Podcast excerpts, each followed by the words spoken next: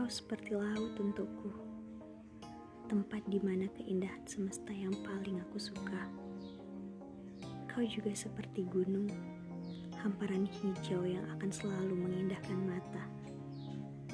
Berdiri di hadapanmu adalah sebuah gugup yang paling mendebarkan.